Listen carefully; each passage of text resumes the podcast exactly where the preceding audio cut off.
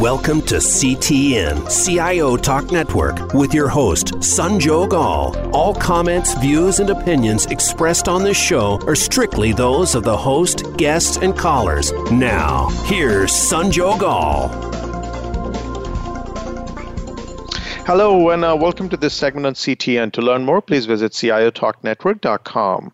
And the topic for today is a is HR ready for AI? And the, what we are talking about here is AI is going to have a, a deep impact on human workforce performance, engagement, and growth what changes in the people, processes, tools, and culture, and also leadership do we need within the HR department to gear up for this shift? And in with this whole process, how can IT help? We have with us Laura Owens, who's the CHRO with Maxim Integrated. Hey, Laura, how are you? I'm great, Sanjog. How are you today? Very good. Could not be better. We're enjoying life, and I hope you're doing the same. So, so basically, the topic we're talking here is is uh, AI is of course is all the rave. I mean, people are going after it at the different industry level, different functions level. Every every group wants to leverage it. But when it comes to AI, we have seen the adoption to be not on the slower side, but perhaps it's more at a conversational level versus going all in. Would you say there's a reason of us being cautious or not moving as fast or not as deep with AI when it comes to HR function? Uh, I think there's a number of reasons why um, there things may be a little slower. I think certain companies are way ahead on AI and, and are definitely trying to get it into every step of the employee life cycle. Um, however, there's always the the issue of you know the return on the investment because HR typically is uh, a cost center. So you know we have to show the um, the benefit uh, from a cost standpoint, and uh, and sometimes that's not that's not easy for us, and a lot of times we're at the bottom of the list when it comes to IT projects. So there are challenges uh, from a cost standpoint. I think there's also challenges from a people standpoint. There, um, I was talking to a VP of engineering at another company uh, a couple weeks ago about AI that's been put into her workforce, and um, in this case, it feels like they've left out the people side. So, for example, she doesn't have any her own HR business partner. She's just told to go to Ask HR, uh, and which is this place on their internet, and it's not intuitive. Um, the videos on how to use it are too long. It's hard to find. So I think sometimes we're jumping in, putting AI in too quickly, and not remembering the people side. It has to be intuitive because if you're new to an organization, you don't you don't have any of the institutional knowledge on how to do something. So, given like, and then you very rightly said that a lot of companies are just finding AI to be too shiny, and they want to somehow utilize without knowing how will it get adopted. And frankly, in some cases, mm-hmm. AI is also perceived as a threat, thinking that a digital worker might pose a threat to the human worker. Totally get mm-hmm. it, and perfectly there. Now that scope of adoption is say company wide but when we talk about the HR function itself, so so essentially that group which helps get the most out of and also ensure the well-being of the very human resource mm-hmm.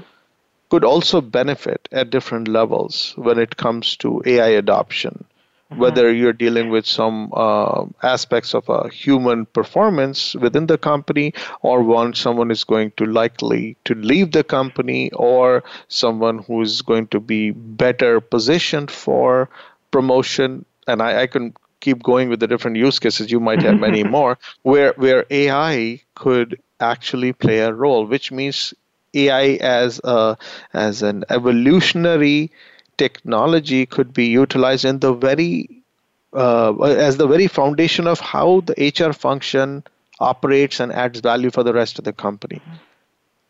No, I Just agree. because and it's a technology. what you said at the beginning. People, people, some people are afraid their jobs are going to be replaced. Um, I read recently that you know two out of every five workers think their job's going to go away from a robot, and the, the, the fact of the matter is, if you believe what the um, 2018 report from the um, um, World Economic Forum on jobs, came out to say that actually there's going to be more jobs created because of this, and and so HR should not be worried about their jobs being replaced. Uh, in fact, they're going to need some new skills going forward because of this, but there's going to and there's going to be more jobs. This is not a job shortage at all being created by this. They're going to have to look at different opportunities in training and development, of course, because there are other jobs within an organization that are going to be automated. Another example, Price Waterhouse su- suggested that up to 40% of an accountant's job can be automated.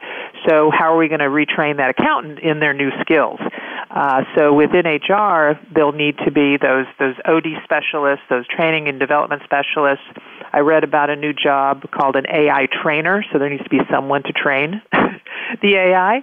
Um, focusing on people and culture is going to be very, very important as we adopt more of this automation. Um, also read uh, there's a position at Salesforce that I thought was really interesting. There's a chief ethical and humane officer, and and she focuses on practical uses of AI to ensure the trustworthiness within within their organization. So, HR should not be afraid of it. They should I like to say that you need to embrace the technology and leverage it to find a new way to deliver services because that will free you up to do, you know, higher level work around OD, OE, training and development, the people and culture within the organization, and uh, um, and so I think it's an opportunity. So, frankly, coming from you who's been leading that function from such a prestigious organization, could give vote of confidence towards adopting AI for the internal function. Mm-hmm. But the reality on the ground is people are still wary. And you're dealing with human motion of fear, and they really don't some see something concrete which they can uh, use to boost, boost their confidence and allow AI in and actually embrace mm-hmm. it and be exploited, if you will, to our advantage. So, what do we do beyond the the the words of assurance coming from a seasoned leader like you on the ground, which will help them? Well, I think if you look at some uses of AI, um, that are that are already in place. Um, you remember when virtual reality and art and um, um, AR were were kind of new, and everybody was running around with those headsets on, and they thought it was going to be the next big thing, and it kind of slowed down. But in fact, in the workplace, you'll see it in use like for firefighters, for law enforcement, for places where you can put people into a dangerous situation through virtual reality, but not actually be in danger. Um, retail uses this as well. Verizon uh, uses uh, virtual reality to train its its uh, store uh, workers on what to do in case of a robbery. Something more positive, Walmart also uses virtual reality when it's opening a new store. So it does lots of training of the of new employees before the store is ready, so that once they walk in the doors, you're not wasting another couple weeks training your new your new employees. They've already had that experience through VR. Um, there's, uh, I think there's been automation of uh, uh, in recruiting that's been very uh, big, and uh, particularly when you see a volume happening of of, uh, of candidates and applicant flow, even today when jobs are hard to find or hard, sorry, hard to fill. Um, Hilton International, for example, uses a company called HireVue, H I R E V U E, and they have have uh, figured out how to reduce their time to fill from around 40 some days down to single digits because they have this mass of, of applicants for these, you know, for thousands of jobs, and the system can can um, screen them all in the initial steps um, you know, simultaneously effectively. And so what happens is people, you, you don't actually get to a human until you've had three interactions with the computer. But it's it's really sped things up. And in that case, Sanjog, you can you can see the ROI that you can make the sales case sales pitch to the organization. The sooner you get jobs filled, the faster time to productivity, the the better the return on the investment, and of course the you know the, the top line revenues coming in. So the the business, the way you at least said this, made your last statement, does it look like that there's an uphill battle to convince the business to say yes while you're investing in AI? and mm-hmm. in other areas where it shows an obvious use case for you to be able to generate better revenue. But even though there is a very practical, on the ground, positive, uh, I would say, possibilities of using uh, mm-hmm. AI in the HR function, do you still have to fight tooth and nail for this? I mean, is the business not getting it that people is the main asset that they have to be able to capitalize and AI can help you? I think the business gets it. There's just competing there's competing needs, right, for for limited resources. So, you know, there are probably you're probably going to get your more resources for making sure the payroll systems are set up correctly because you want to make sure people are paid correctly. Um, than you are for a, a you know an an, um, an eye something with respect to being able to predict someone's uh, turnover, right? So the the challenge is, and I've done this successfully, is really building the business case. You build the business case, you look at how much it's going to cost, you look at what the return on that investment is. And in, in many cases, I have leaders who don't like to hear about soft dollar returns. They want to see the hard dollar returns. And so um, you know, we, we find a way to build that. I partner with finance. There, I always find them very, very helpful. IT is also very helpful because I'm not the IT specialist, but building that business case and then never giving up. You know, sometimes it's a matter of taking small steps to, you know, make to make changes incrementally, and um, and you build from there. What would you think if you were to really dream and dream big about say the mm. the version of HR you will see when AI is fully adopted.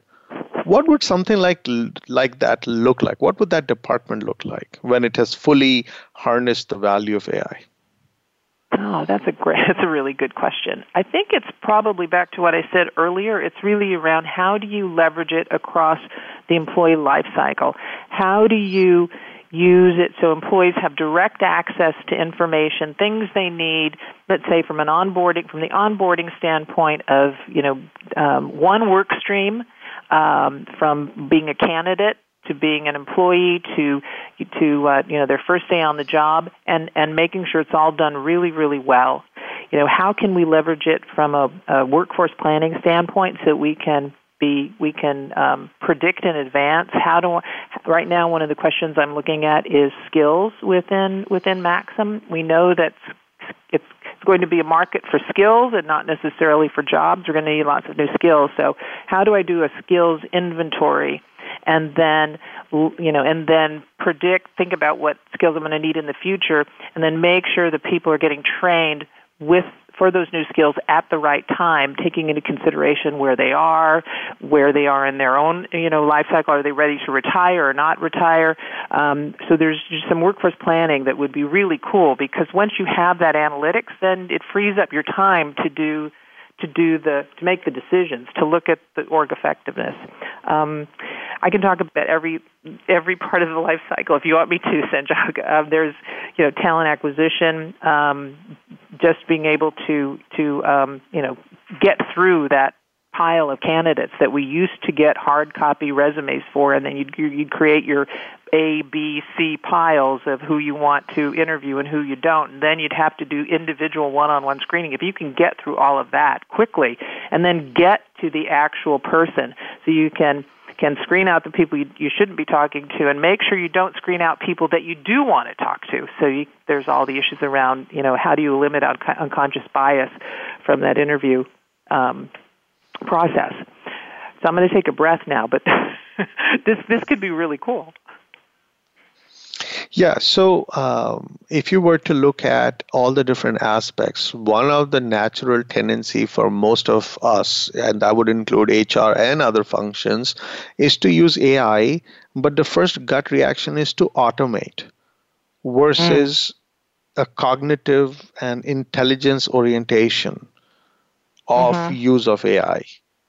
Are we falling into the same trap that let's look for efficiency and top line instead of top line growth? Instead, look for uh, instead we are looking for savings because you can only mm-hmm. save so much. You can only squeeze out so much juice from a penny. But there is a lot more to be done in terms of building value so that the top line growth increases.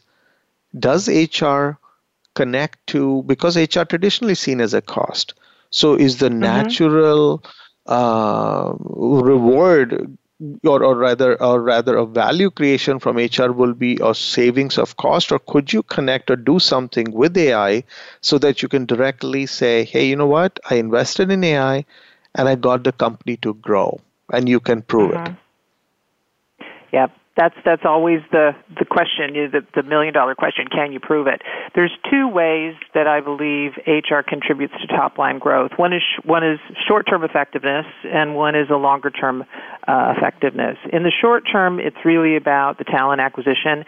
You've got to make sure you get people hired the right ones hired not just anyone hired. So but the right people hired and get them to move, you know, time to productivity as quickly as possible. The sooner you have them on board, the sooner they're performing. There's a there's a direct line to that top line growth. On the on the longer term, and uh, where you see companies like uh, startup companies like Gloat. I don't know if you heard of Gloat. The Gloat offers services to build internal talent markets. How then do you develop your your current talent in order to have them ready for their for the for the skills that are going to be needed in the future. There's a skill shortage, so it's not like we can run out and say, you know what, I don't need this kind of engineer anymore. I need this kind of engineer. So I'm just going to get rid of hire. I'm going to lay off the people I don't need and hire new ones. You're not going to be able to hire as new ones because there's a short. There's going to be a shortage in skills going forward. Um, and if you know, if you believe what the World Economic Forum is saying about the fact that 54% of our workforce currently are should be retrained now, and only 30% of those are getting the training. So there's a gap. So the best thing to do is how do you figure out using the um, using AI to you know analyze your current workforce to have it you know identify um, you know, where there are gaps and where there are opportunities, whether it's, you know, from an aging population and you're going to lose some skills, or, which is a very simple thing, um, to something more complex, and and then that allows you as a as an OD specialist, as somebody who's into develop training and development, to then build the classes, to build the training for those individuals, to make decisions about where to locate um, you know the the workforce in the future. So the um, I I think for those two things where I connect both you know talent acquisition and onboarding and quickly time to productivity as well as long term development for your current workforce. Those are the two ways that um, HR can directly impact um, revenue. Now let's think about uh, where there is hope and there is positivity, there's a business case, there is revenue. If everything falls mm-hmm. in place, do you think are the people within HR ready in terms of actually being able to run with it?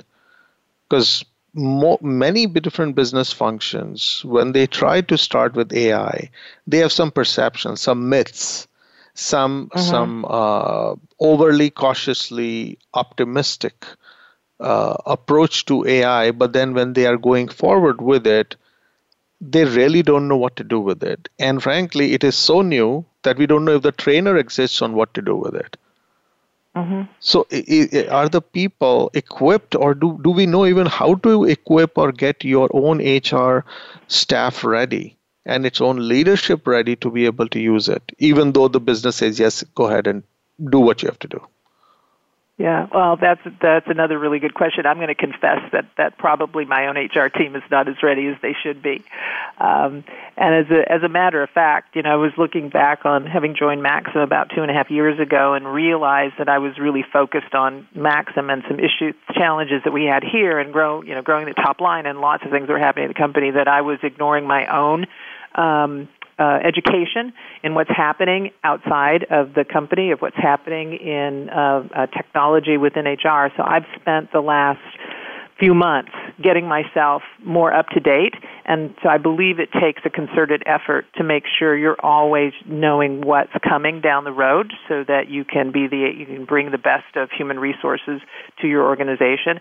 And uh, I, I need to, I need to do more with my own team around this. Even though we have a solid HRIS group here at Maxim and I have some very talented people within the organization, we all have to be more proactive about what it is how we're going to embrace AI, how we're going to unleash this digitization and some of the data analytics so that you can widely deploy it across your organization in an effective way.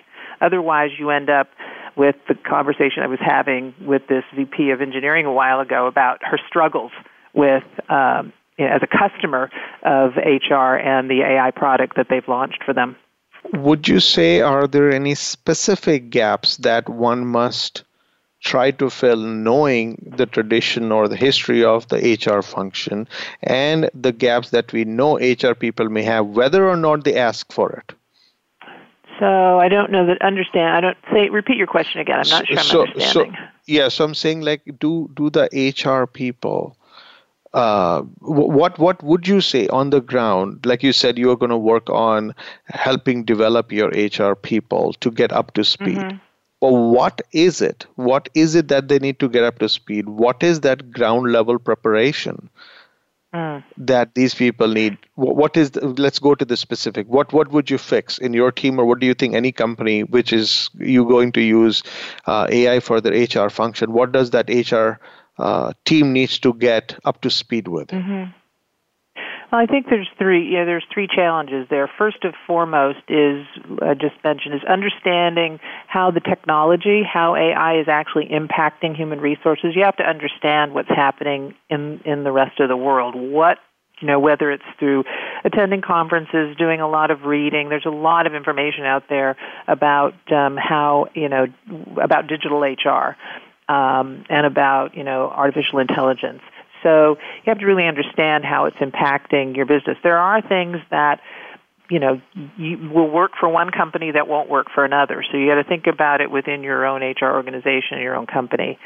And then then you have to look at I think and this is where I am within my own HR team is what additional skills what are the reskilling pathways for HR? So, what is it that um, um, our talent acquisition team needs to understand about how to leverage this within recruiting so that they can be more efficient. Um, how do we? I've got a. I've started um, um, with one of my direct reports who works out of the Philippines. Um, she's going to lead workforce planning for Maxim. So within that that um, assignment or that responsibility, she has to look at you know what's happening with it with AI led measure me, the AI led measurements and and predictable reasoning. So is there something there that can help help us be more efficient with our workforce planning uh, going forward? So it's so how do you reskill these create reskilling pathways for the folks within HR. And then once you know what those are, you can then just you just about rolling it out, right? You're building the HR capabilities to lead this change, uh, and and they get the education. So it's that three-step plan: understanding the technology, how it's impacting, identifying the reskilling pathways, and then executing against those those skill work those new skill requirements. Let's take a quick break, listeners. We'll be right back. And uh, Laura, when we come back, let's talk about this interesting world of digital worker. Mm-hmm. So, robotic process automation combined with uh, cognitive automation, all of that is going to lead to having a bunch of digital workers or bots who will go about doing things and they are literally being positioned as if they are another worker sitting beside a human worker. Yes. Imagine that to be dealt with and not just uh, ai used as a tool but actually there are uh, you know ethical issues how would you compare performance of a digital worker versus uh, a human worker? How would you get them to work alongside each other? Or or, or kind of having those type of interesting unprecedented scenarios that you have to deal with. Is there a um, is there something that we are doing to lay down the foundation on how if a digital worker does something wrong how do you deal with it? Because there is no one to blame. You do, do you right. go to blame? How do, you, how do you discipline? How do you fire a digital worker? yep, right. And then if there are certain things in which there is a handoff between a digital and a human worker, who who takes responsibility? Who takes ownership of what happens? So I'm I'm just kind of putting some scenarios in front of you, mm-hmm. and and we can go on and on on this particular subject. But do we know? How to tackle this and if if there has been some discussions around it what are we thinking so that we are not just going to jump in it clueless. Please stay tuned, listeners. We'll be right back and discuss.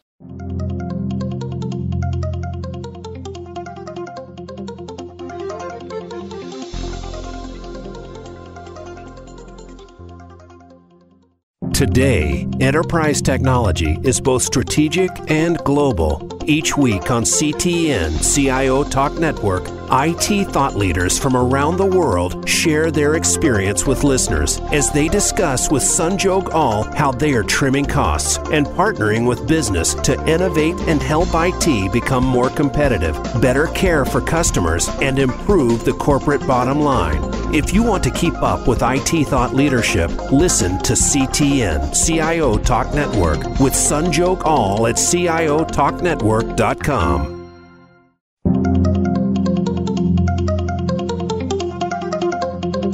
You are listening to CTN CIO Talk Network with Sanjog Aul. To learn more about our program, please visit CIOTalkNetwork.com. Now, back to the show.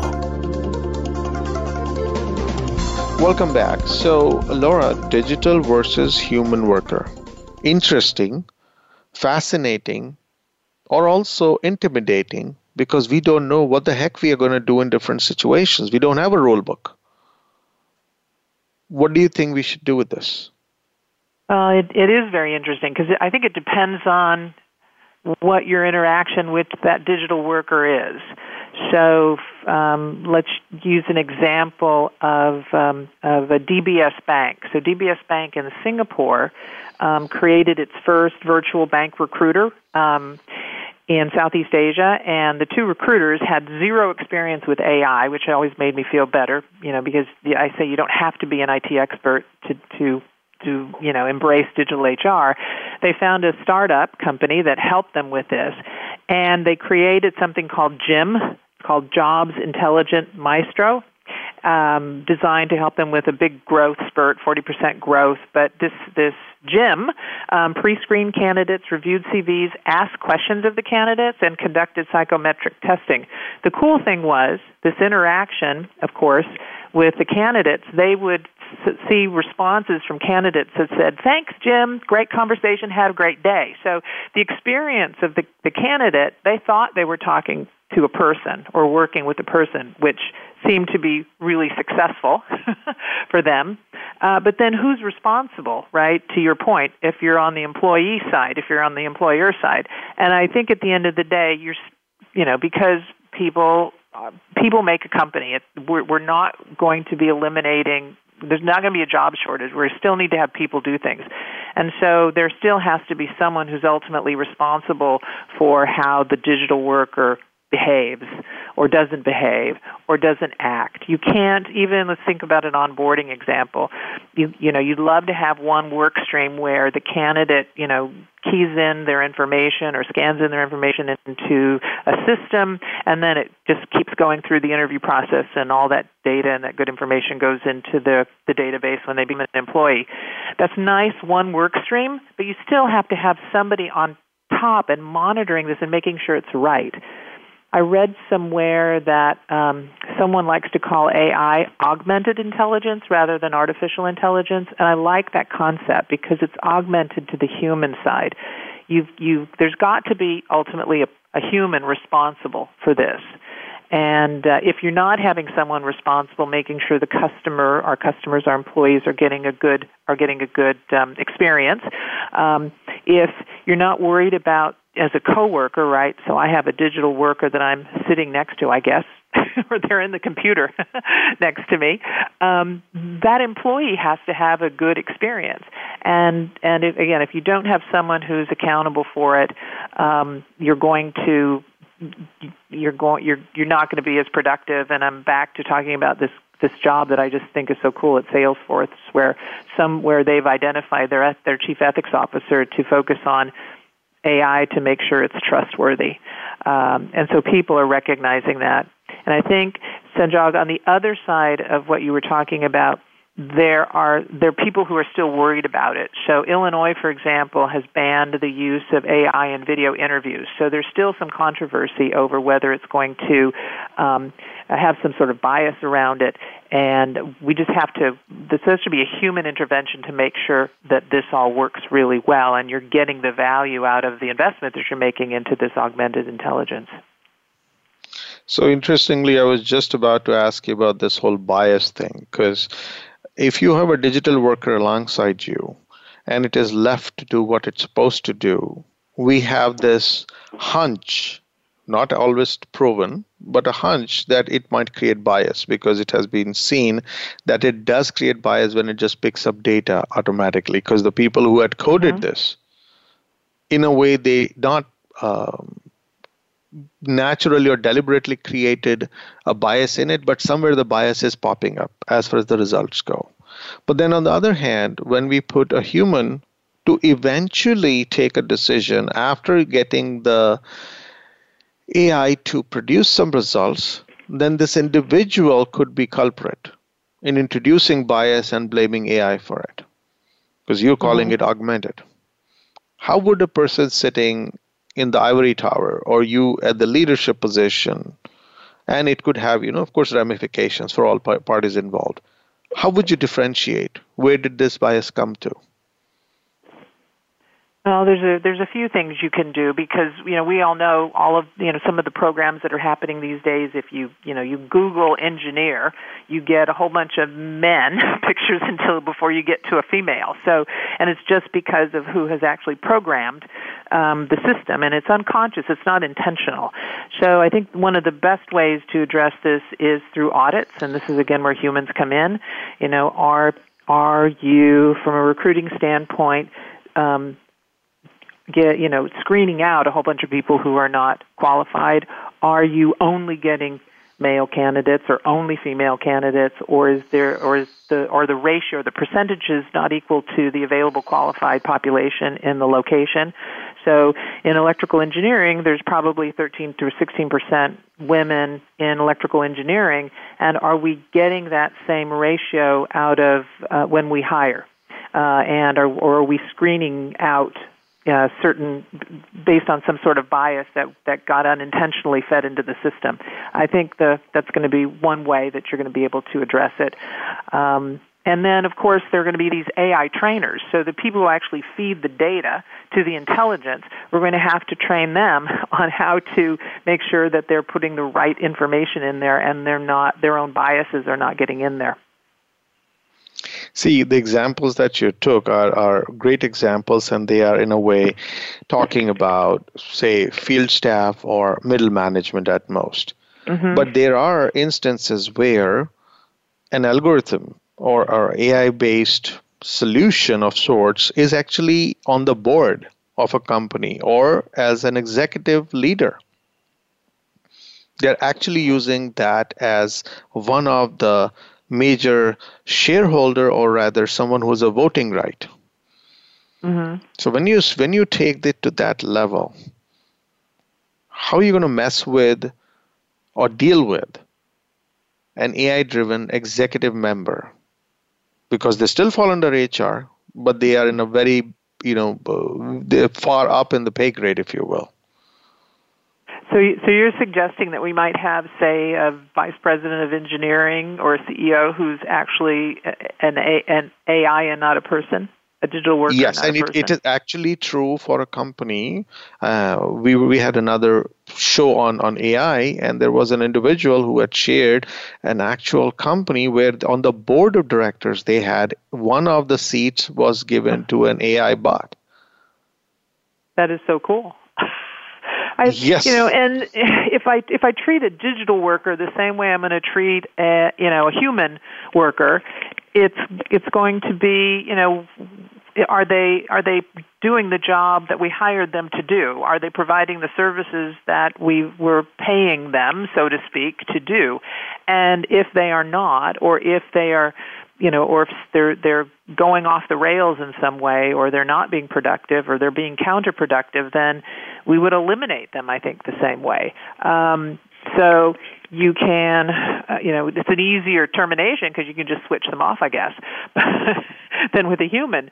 Um, but that's, you know, that that's going back to building lots and lots of trust for the people who have to interact with them to make sure that if they are a truly valued AI in that role, that you're getting the va- that you're accepting the value from them. If they're if you don't trust that this this um, executive uh, who is who is an, who is truly an artificial intelligence is going to give you what you need, then you're you're wasting a lot of time and effort to have them on in that role. Because I can just see humans just saying, "I don't trust it. I don't have to deal with that." Um, so there's going to have to be a lot of trust built in and proving that they are doing the right thing and proving to you. It's almost it's almost like with me and these self-driving cars. I would love to have a self-driving car, but I want to make sure it really, really works before I actually get in one and put my life um, at risk behind the wheel of a car that's being driven by automation. So when you're looking at um, you know the HR function, yeah, we are going to mm-hmm. talk about AI, and we've been talking about AI, how you utilize it. Is HR ready for AI? But is mm-hmm. HR ready for the new world ahead? And if yes, what is that new world? So think about this whole digital thing happening. AI is not the only thing happening to us. Mm-hmm. There are a lot of different phenomena coming together. What is the shape or what is the role will AI play? Is that fundamentally morphing? Are the fundamental workflows and processes and the asks of from AI are they morphing? Because you'll supply or, or slap on a tool like AI, if that's what we're going to call it, but eventually mm-hmm. the end end deliverable also has to be met. But what is that deliverable going to be in the new age that we are living, and where it's going? Well, I think you know. I think HR is in a really great position to be able to address this because we we're one of the. If you don't count finance, but I don't think I count them in this regard, that we're uniquely positioned to see across the whole organization. We interact with all the functions, all locations, all employees. We know about our shareholders and our and our customers. So we're able to see the opportunities that I think that that no one else in the organization can really see. And so, from an HR standpoint, you know, are we looking at how we deconstruct jobs? Can we identify tasks that, that can be best performed by AI? And then, most importantly, for our employees, reskilling those those um, that talent whose work is being subsumed by by artificial intelligence? How do you repurpose them? How do you are you, and are you are you um, uh, thinking about continuous career development and lifelong learning? There's so many the automation and the it's moving so quickly that we all have to keep up with with our with our own skills and make sure that we understand what's happening and where it's going so that we can embrace it. Um, you know, there's there's a few examples out there. Like um, I was reading about a major oil ga- oil and gas company um, that they had they had deconstructed their workers' jobs and um, redeployed some of the tasks to AI, and then constructed new jobs out of all of this. They did this without laying anyone off because the talent had higher skills. Their pay actually went up around 10%. And then the revenue for the company, because um, of, of how they were how they had redeployed this talent, they were actually seeing um, about a 50% increase in um, uh, in revenue per rig. So it was a win for everyone when it's done right, which is what really excites me about AI in the workplace.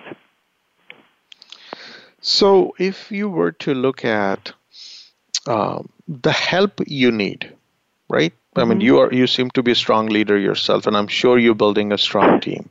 But good leaders are both confident, but they're also not afraid to show their vulnerabilities and say, "Folks, mm-hmm.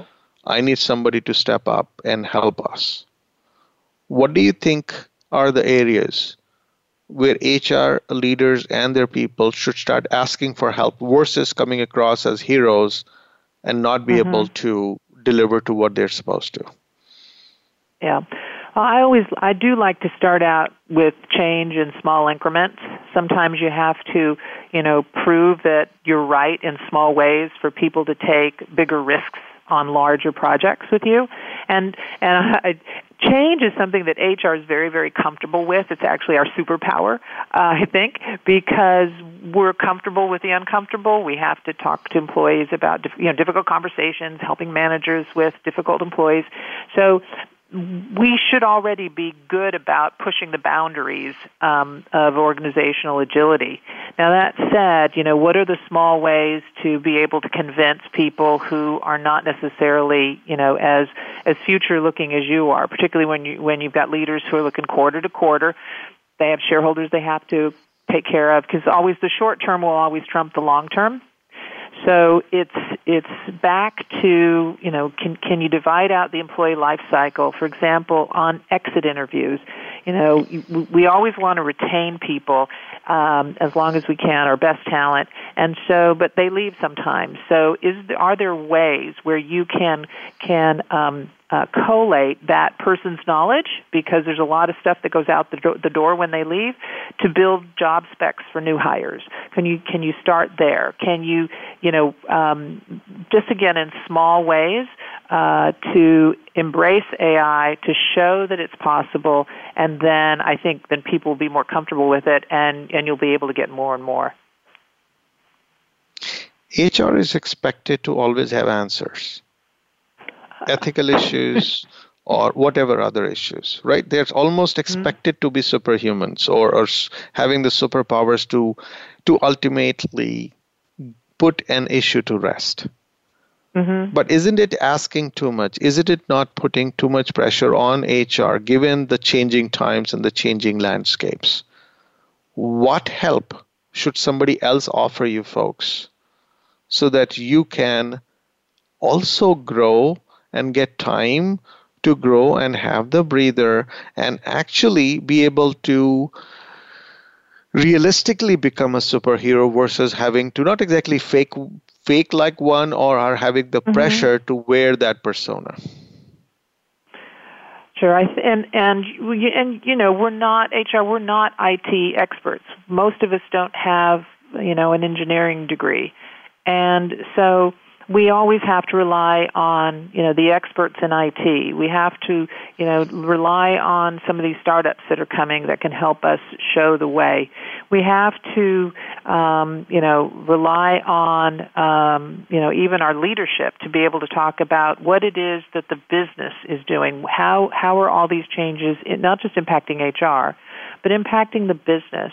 Um, because we know that there's there's just so much happening in the technology world, whether it's automation, uh, whether it's um, uh, artificial intelligence, virtual reality. There's so much happening. It's happening, and the pace of change is so fast that if I worry sometimes that if the business is not clearly aware of how those changes are going to impact them, that they're going to be at a competitive disadvantage very, very quickly.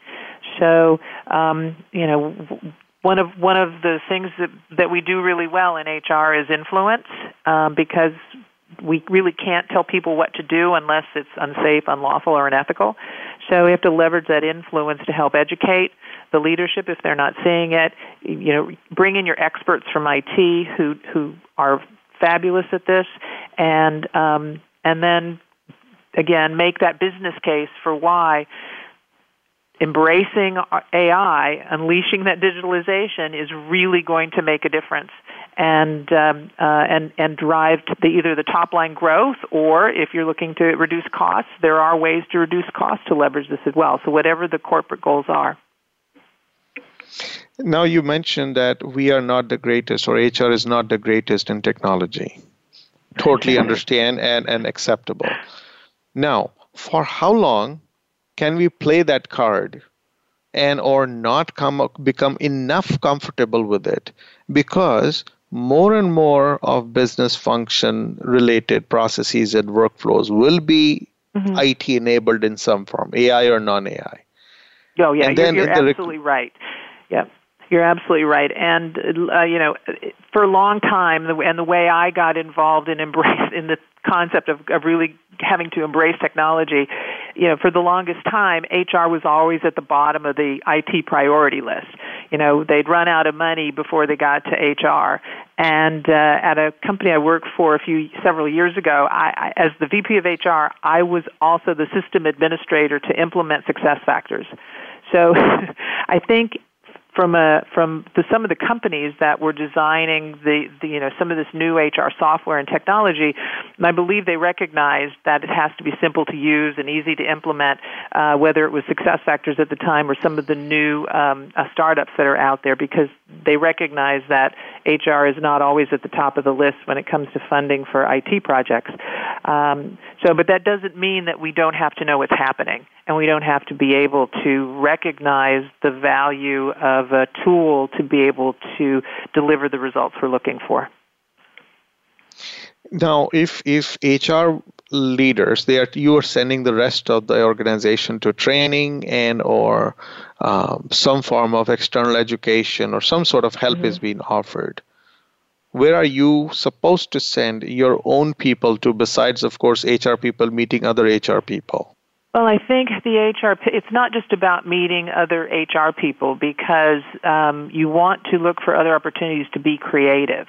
Um, you want to, of course, you know, know that there are companies out there like Siemens who's working very hard to, you know, upskill its employees. I was reading about them the other day, but you also have to know, for example, I use the example of the oil and gas company where they deconstructed the job. So if you're, you got to look at your other industries and what's happening there. You have to pay attention to some of the, the startups and see what, how, it's just about be, how do you be creative? How do you take other people's ideas in an out, out of context way and apply them to you? So it's it's you know going to the HR conferences, but it's also going to the um, the, the the ones that are around artificial intelligence and and you know digitization digitalization in general um, so it's beyond just the hr scope and to see how it's being used in robotics in factories and uh, in in the hr world as well because you've got with that broad scope you can then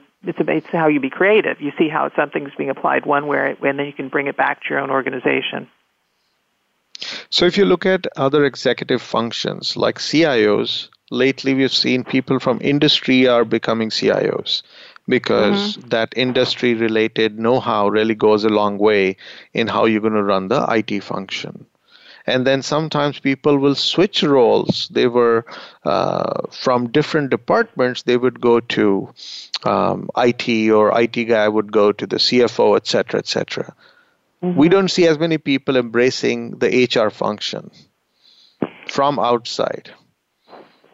Do you think that's a good idea? Do you think people from outside perspective, maybe from different industry or different business function, if they were to assume leadership position, they would mm-hmm. bring um, not just a different perspective for the sake of it being different, but maybe help elevate the HR function itself because they will see it from a different light. They will get the HR people to look beyond the four walls of HR. Yeah. Well, and I have always said that that HR is um, it's not just it's not just personnel. That the goals of HR are the goals of the business. That I happen to be a business person who has an expertise in human in the human resources function.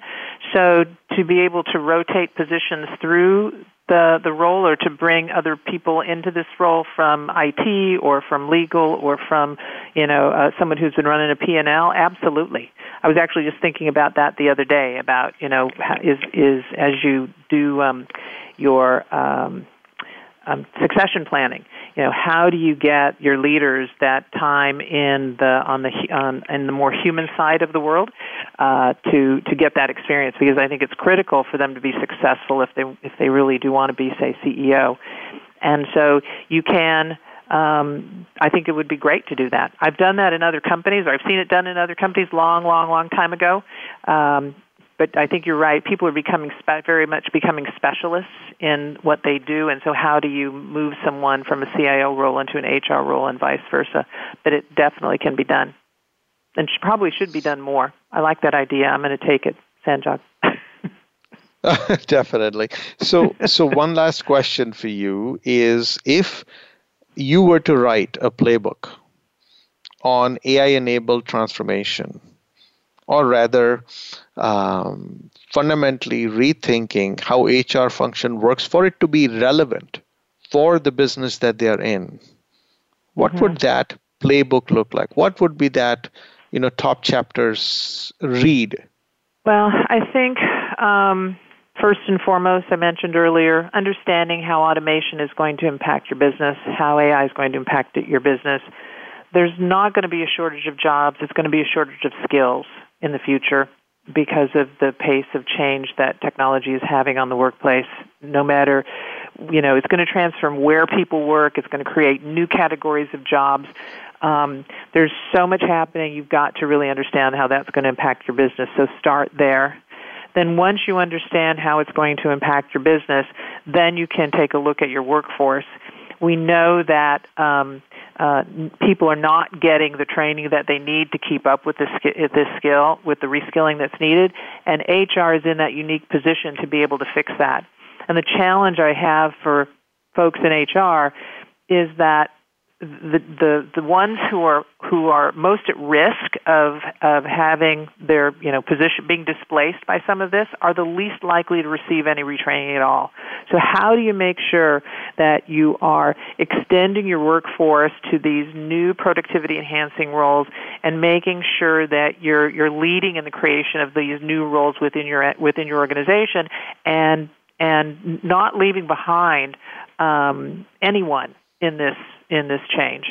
And, and HR is uniquely positioned to be able to manage that and embrace the technology at the same time. So you take care of the human side with the you know making sure people get the skills they need and you also take care of the automation the benefits of digital work for digital workers the bed, the benefits of AI that should make the company much more productive and efficient and effective to drive those top line results you've got to look at both sides of the equation on behalf of the show and our listeners, thanks so much, Laura, for sharing your views on how organizations can help and work together with their respective AI de- HR uh, departments where they can leverage AI for, for the benefit of all parties involved and especially help the HR function to embrace AI to the best. Thanks so much. Oh, thank you for this opportunity. I had it was a great conversation. I really enjoyed it. Thanks so much again. And uh, listeners, hope you got some nuggets out of this. Please like us on Facebook, search for CTN, and be sure to follow us on Twitter and join our LinkedIn group. Thank you again for listening to this segment on CTN. This is Sanjog Aul, your talk show host. Till next week, take care and God bless.